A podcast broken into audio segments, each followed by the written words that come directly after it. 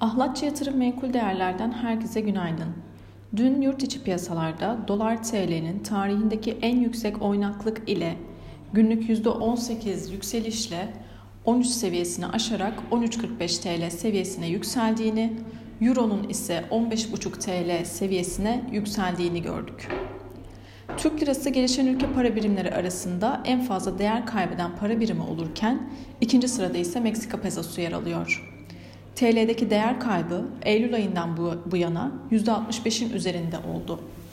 Yılın kalan son iki ayında dış borç ana para ve faiz ödemeleri özellikle Kasım'da 8 milyar dolarlık bir geri ödeme takvimi aynı zamanda yerlilerin içeride döviz tevdiat hesaplarındaki artışlar da kuru yukarı e, yükselten sebepler arasında yer alıyor. Türkiye'nin 5 yıllık CDS primi 483 bas puanda işlem görürken 10 yıllık tahvil faizleri de faiz indirimlerine rağmen yükselişlerini sürdürerek %21,69 seviyelerine çıktı. Euro dolar paritesine baktığımızda dün her iki bölgeden de açıklanan PMI verilerinin beklentilerin üzerinde gelmesine rağmen doların kuvvetli seyri devam etti. Varlık alım programının hızlanabilme ihtimali yıl sonuna kadar doların güçlü durmasına neden olabilir. Ons altında 1850 dolar seviyesi aşağı kırıldıktan sonra Fed Başkanı için yeniden Powell'ın gündeme gelmesiyle beraber iki günlük sert geri çekilmelerle 1781 dolar seviyesi dün itibariyle test edildi. Bugün Amerika tarafında veri akışı oldukça yoğun.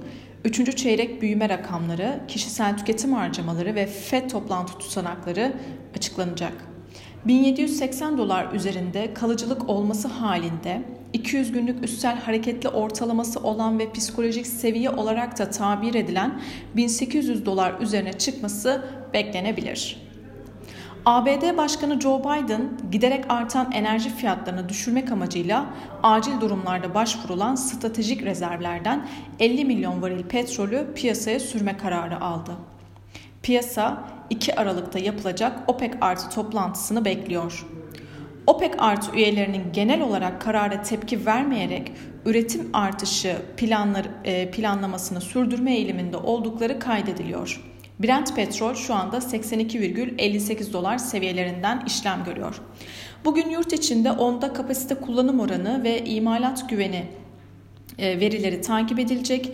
Amerika'da 16.30'da çekirdek dayanıklı mal siparişleri, 3. çeyrek büyüme ve işsizlik haklarından yararlanma başvuruları ile saat 10'da gerçekleştirilecek FED basın toplantısı takip edilecek. Herkese bol kazançlı, güzel bir gün dilerim.